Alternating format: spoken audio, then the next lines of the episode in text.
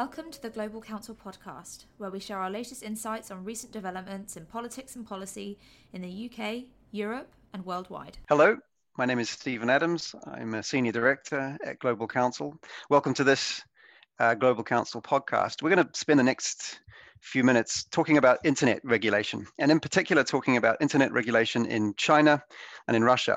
And one of the things we want to do in this podcast is to pull back a little bit and compare and contrast what has been a busy year uh, in internet regulation, both in China and in Russia, and to draw some conclusions about how we can track trends in the two markets that look similar, but also ways in which internet regulation, the politics of internet regulation, the political economy of internet regulation in both markets, it should be seen as quite distinctly different, both different in terms of Russia and China themselves, but also different in terms of the way these jurisdictions are making policy in contrast to, say, the European Union.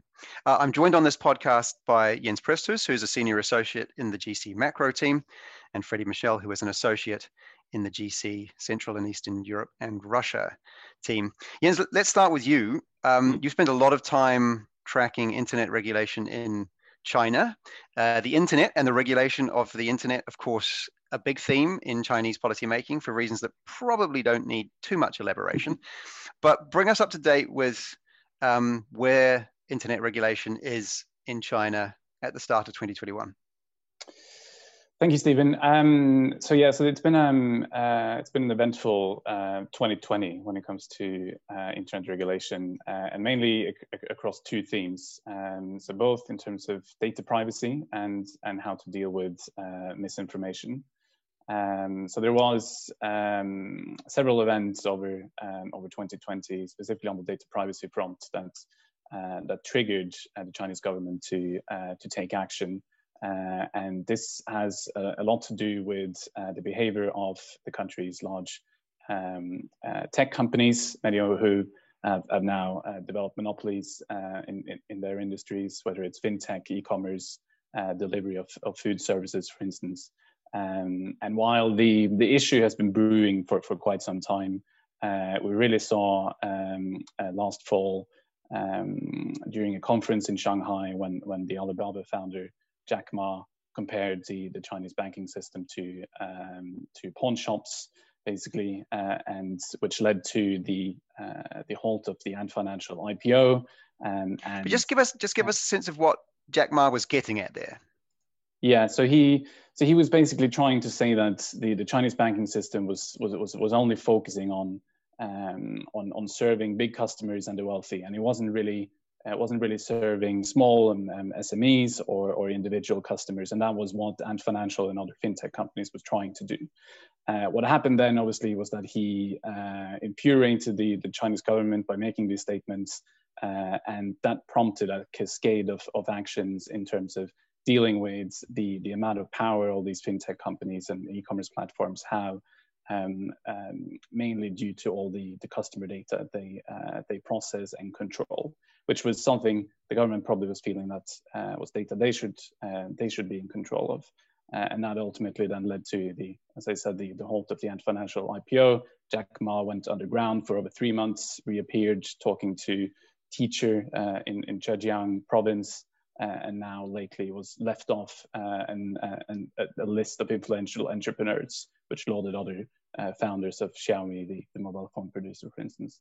Um, um, and, and, and so that in the end um, led to the, uh, the regulator to, um, to, to initiate plans for an update and, and a new, new law, which is called the Personal Information Protection Law, which is basically much in line with uh, the European uh, GDPR, which seeks to, to protect uh, customer data uh, and, and, and, data privacy. Um, and that um, consultations for that ended in, in, in November uh, last year, and we're now waiting for that to, to come into law. And, that, and that's probably going to be a, a, pretty big thing when that happens and have a, have a big impact on, on, on companies that operate in China. But you, I mean, as you say, there's a parallel here with the GDPR, but presumably in China, we're talking about a framework that's going to have some fairly serious backdoors in it in terms of the state's access to customer data, which GDPR obviously doesn't. Yeah, uh, absolutely. So, um, so, so as I said, that's part of the part of the issue here, and that the the, uh, the state wants to regulate uh, what data private companies have access to and how they use it, um, but it still allows. Uh, there's still a number of unknowns, basically, in terms of um, what access uh, the government will, uh, will, have to to this type of data, because this will now be stored and collected and um, uh, these companies like Alibaba will have to disclose all this information, which they've refused to do before, which has been a big problem, uh, and giving now access to to this to to, to the government. Uh, so there's obviously obviously a question of how this data might be used um, in the in, in the future. So some obvious parallels there with earlier Chinese cybersecurity regulation. I mean, from a practical point of view, what does this mean for European or US or non-Chinese companies operating in China? So um, um, the the uh, the common misunderstanding on, on about this law has been that it, it only um, it only concerns companies that are actually in China or Chinese companies. It does not.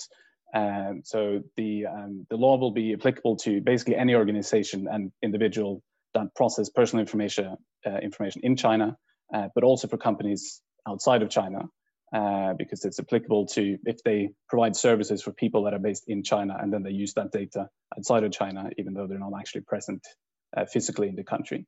Um, um, and if they violate the laws, if, if they, for instance, uh, store data for too long or use that data to discriminate customers uh, on price, for instance, uh, they could have business licenses withdrawn. They could have real issues getting new business licenses if they want to expand. Uh, they could also get fines up to five percent of, of annual turnover. So there's some pretty um, um, there's some pretty big uh, big fines and, and, and things that can happen if you if you uh, if you uh, disobey the law, basically. So in, in that sense, uh, it's almost stricter than the, than the GDPR. Okay, so stricter than the GDPR in some ways, but as you say, also in many respects, unlike the GDPR, very much an instrument of um, or highly compatible with a very high level of state uh, mm-hmm. surveillance of internet activity and personal data generated uh, in the digital economy. Freddie, let, let, let's turn to you. So Jens has kind of sketched out what we've seen in China uh, over the last, or certainly the burst of activity since the uh, since the the, the the the events around Jack Ma last year, but this obviously goes back now several years. What are we seeing in Russia in the same kinds of areas? So um, Russia has been uh, focused in the last year or so on, on slightly different things to, to China. Um, mainly, we're talking foreign digital platforms, um, so places like YouTube, Facebook, Google, uh, all of which operate in Russia. Um, and the state's main concern has been how to ensure that these companies actually listen to local legislation and comply with um, regulation and, and, content requests from, from the regulator and from laws, um, which essentially has been sort of keeping them quite busy as they've been thinking about the penalties that they can put on them um, and, and how they can actually force them to comply, particularly when we think that these are quite large companies um, with bases outside of Russia.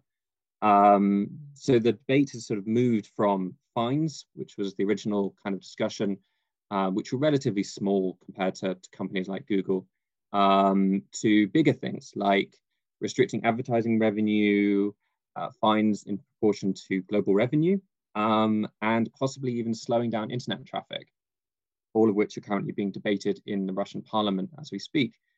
Um, of course, until they actually come about and can actually exist, um, there might be a bit of an issue for, for companies to to see whether there's actually going to be a, a threat from these. Um, and are we expecting a big piece of flagship legislation from Russia this year in this area? I mean, what will the what will the what will the practical vehicle for imposing these changes be? Originally, they were planning to have the Sovereign RuNet project coming online in January this year. Um, just just say just say a little bit about what Sovereign RuNet is.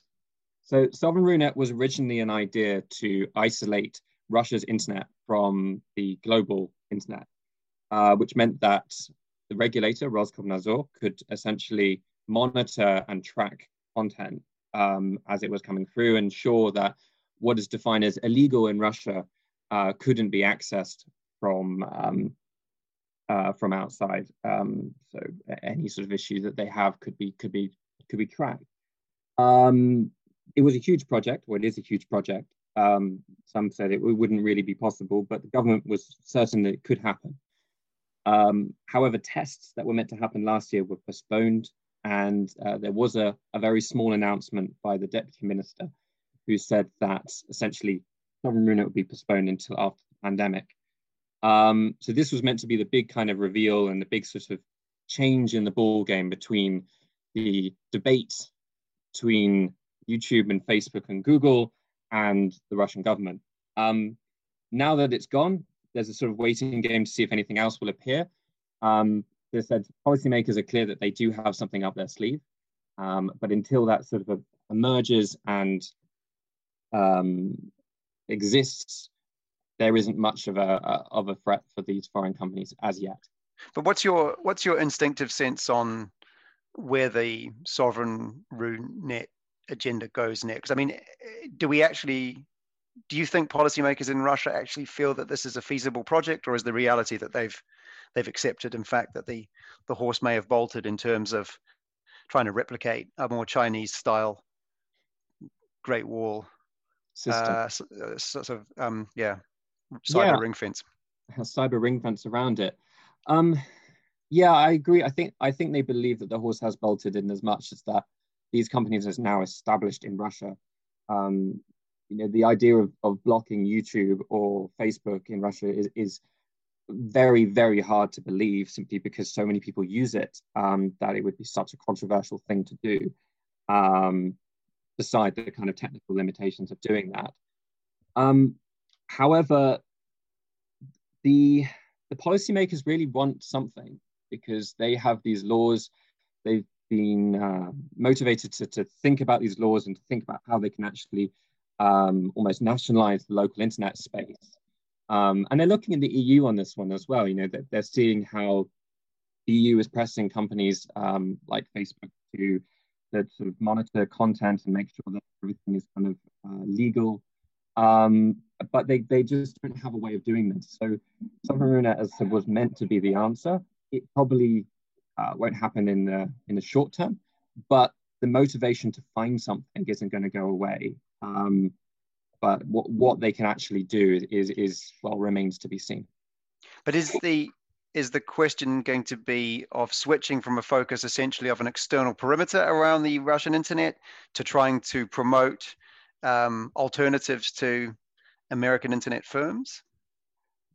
I think they're going to try and do an external perimeter because that would basically mean that they can um, leverage uh, a little bit more against global companies, whilst at the same time promoting their own companies. So similar to China in its in its sense on that, um, places like companies like VKontakte, which um, are local domestic companies um, that adhere to all local laws, um, but as it stands, they aren't as popular as, as the global companies. Um, mm-hmm. that is something that the government is really pushing, both through tax incentives um, and, and favorable uh, economics for them, to try and get them to a, a, level that they are on par with the global companies.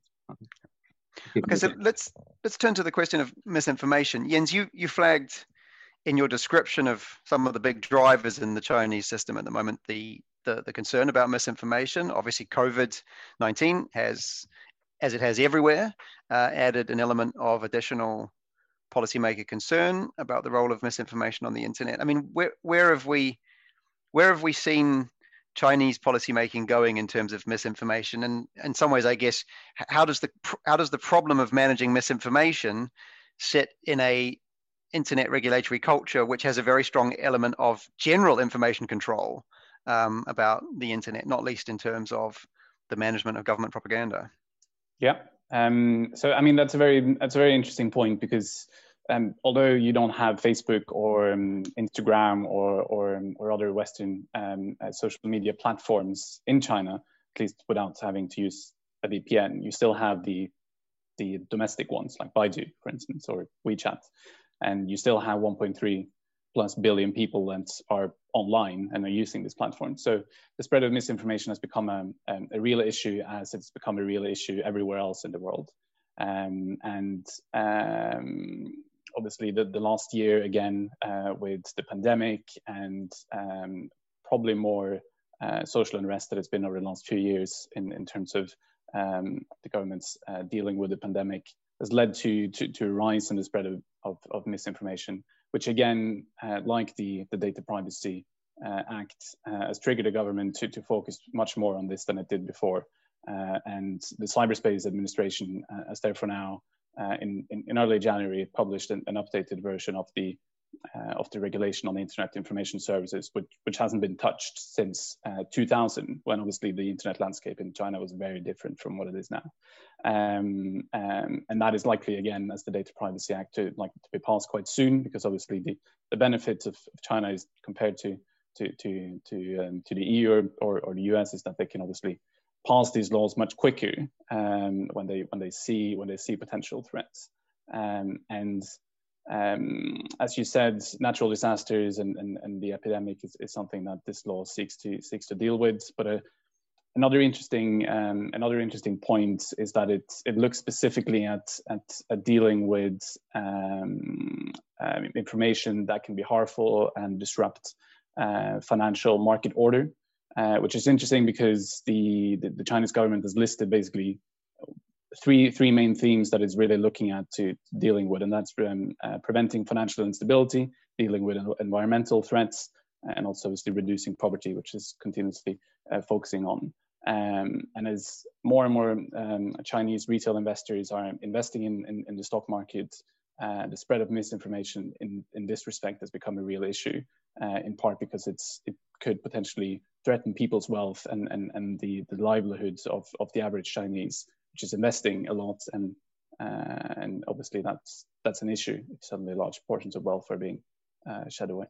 But what's the what's the actual toolkit in this crackdown? I mean, what is it? Simply one of suppression, um, or, or, is there a more subtle series of tools at work here? Um, so um, um, the Chinese government is, um, in addition to having basically an army of, of, of people that that whose day job is to, to look at content online and, and to take it down. Um, Chinese companies as well are also required to have a certain amount of their uh, employees um, uh, to sit day in and day out to look at content, and about one third of the of the total workforce and in each company has to, um, obviously in, um, in in social media or or internet companies, they have to. That's their job to look at this. Um, so companies are being required to focus much more in taking down the spread of misinformation.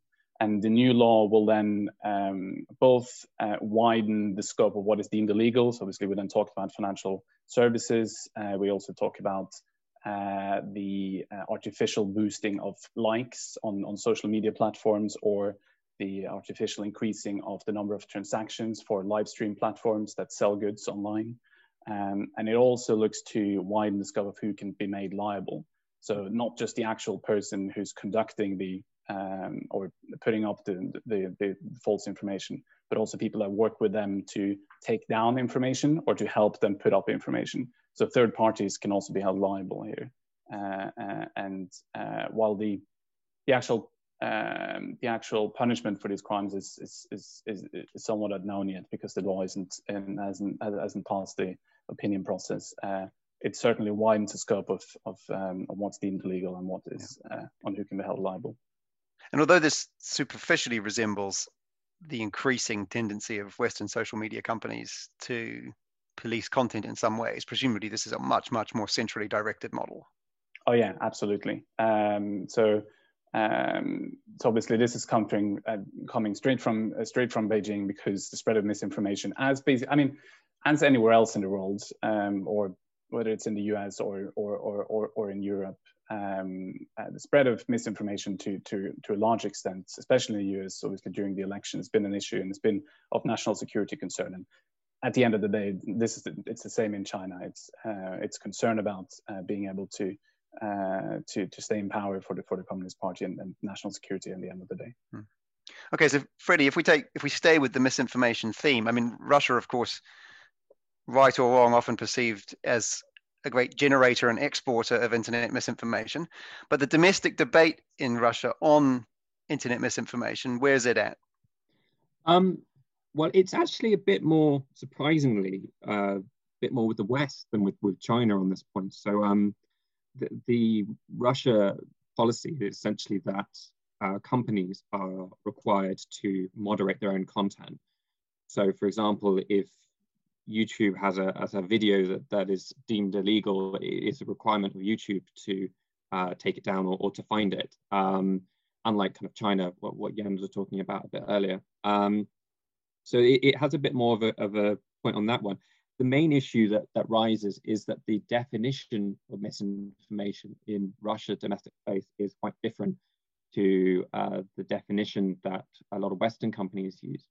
Uh, and this is a debate that's been raging on right now, particularly because of the Navalny protest, where the Russian government has been saying that uh, have been um, encouraged to come to um, dangerous, well, in their view, dangerous uh, protests um, through misinformation, through, through content that they shouldn't have been allowed to see, um, and, and, encouraged to do illegal acts. And they expect the uh, platforms uh, particularly TikTok and, and, YouTube and Facebook to to remove this content. And obviously, this puts a difficult position on these companies, um, which obviously want to comply with the law, but also they don't want to have a negative reaction in the West to being perceived as the, the Russia's sort of um, Russian arm to, to censorship or, or content regulation. Um, so there's a, there's a debate going on right now about, about how to kind of tread this. And this come back, comes back to the earlier point, which is that um, Russian government and, and, and Russian uh, law enforcement realize they don't really have enough leverage on these foreign companies to, to force them to comply with local legislation. Um, so even if they, they find this information on, on encouraging minors to go and protest, quite hard for them to actually convince these companies to remove all of the content. Normally they can come to some sort of agreement as to how much is, is, is deemed removable, um, but there isn't a kind of you know, 100% removal, or there isn't a kind of very quickly, you know, remove it within a day. It's a bit more of a, a negotiation rather than a, a, a direct order. Um, so that that's the sort of point they're on. But with China as well, uh, the debate about misinformation is something that's really important in Russia right now. Although presumably, from what you're describing, in fact, one of the things that this process is emphasizing is that the Russian state, whatever its aspirations, just doesn't have the machinery of centralized control that the Chinese state does. Exactly, and in the meantime, they're they're hooking onto the machinery of the of the platforms. So they're yeah. saying, you know, you guys have the power and capability and responsibility to monitor the user-generated content. I mean, we're we're talking things, you know, the the ban on Donald Trump in Twitter um, and other platforms became a big uh, point in Russia, which essentially that they took the uh, unilateral decision to to block Twitter account because of content uh, which implies that they are monitoring content. They are responsible for moving it and or blocking users. So the government's saying, look, you, you guys have the capacity to do this and willingness, you should do it. It's just and, and that, that is in fact got some obvious parallels in Western North North Atlantic politics as as well. Yeah. Okay. Exit exit question to both of you. 2021, the one thing you would watch in internet regulation in the markets that you follow, Jens, China. Um, it will probably be the um, how the um, how basically how these both of these uh, new laws that are coming in on data privacy and misinformation, how they're being implemented, and how the government actually ends up using them in practice. Because obviously that's a big unknown. They look very big and powerful on paper, and the Chinese government has obviously made a big point of, of cracking down on, on, on, on the fintech companies and uh, on, on Jack Ma um, and whether or not it, it uses the misinformation uh, law in, in, in the same context. Uh, you, you, you don't have platforms like Reddit on, in, in China, but if they were, they would definitely be shut down. You would not see the similar trading frenzies in, um, in, in, uh, in China. Um, so basically, the, the implementation of these laws will, will basically be um, uh, the big impact and uh, it's something to watch for uh, for foreign businesses that that operate uh, in China. Freddie, internet regulation in Russia 2021. One thing to um, watch.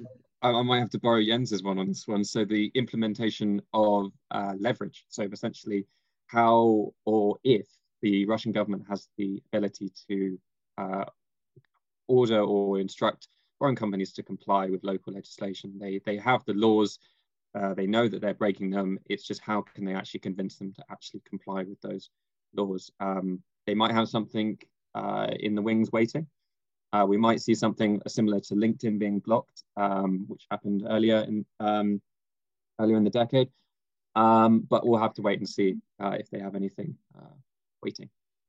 Well, clearly interesting developments in both markets, some big parallels to the debate in the EU uh, around the GDPR, but clearly some big differences both with the EU but between these two jurisdictions as well. If you, your business or your investment is exposed to these trends, as always, don't hesitate to get in touch.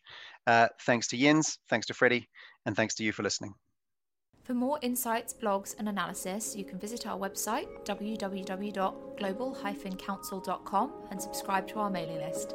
And you can follow us on Twitter at global underscore council.